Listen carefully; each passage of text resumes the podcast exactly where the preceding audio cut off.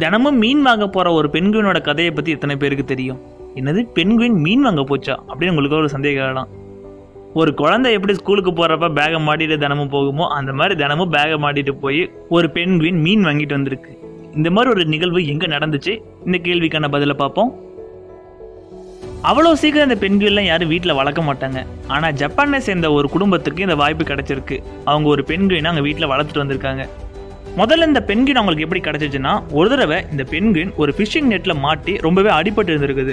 ஜப்பானை சேர்ந்த ஒரு குடும்பம் அந்த அடிப்பட்ட பெண்குவினை பத்திரமா கொண்டு வந்து அதை உடனடியே சீராக்கியிருக்காங்க. பொதுவாக இந்த மிருகங்கள் எல்லாமே பாசமானது தான் அதனால இந்த பெண்குவின் அவங்க கூட ரொம்பவே நெருக்கமாகிருச்சு. சரி அதை அவங்களே வளர்க்கலாம்னு சொல்லி வளர்க்க ஆரம்பிக்கிறாங்க. அதுக்கு லாலான ஒரு பேரும் வைக்கிறாங்க. ஒரு நாள் கடைக்கு போறப்ப அந்த பெண்குயின் அவங்க பின்னாடியே வர ஆரம்பிச்சிருக்குது. சரின்னு அதுக்கு ஒரு பேகை பின்னாடி மாட்டி விட்டாங்க. அதுக்கப்புறம் அந்த பேகை வச்சு எப்படி மீன் வாங்கணுங்கிறத அவங்க சொல்லி கொடுத்துருக்காங்க. ஒரு கடைக்கு போய் எப்படி மீன் வாங்கிட்டுங்கிறத அவங்க தெளிவாக சொல்லி கொடுத்துருக்காங்க.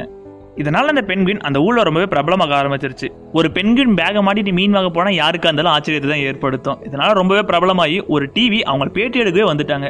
ரியல் டிவின்னு சொல்லப்படுற ஒரு நிறுவனம் அது பண்ணுற எல்லாத்தையுமே வீடியோவே எடுத்துட்டாங்க. இது நடந்தது எல்லாமே ஆயிரத்தி தொள்ளாயிரத்தி தொண்ணூறுகளில். அந்த வீடியோவில் இது மீன் வாங்க போகிறது ஏசி ரூமில் இருக்கிறது இந்த மாதிரி பல்வேறு விஷயங்களை வீடியோ எடுத்திருக்காங்க. பின்னர் அந்த பெண்குன் இறந்தும் போச்சு.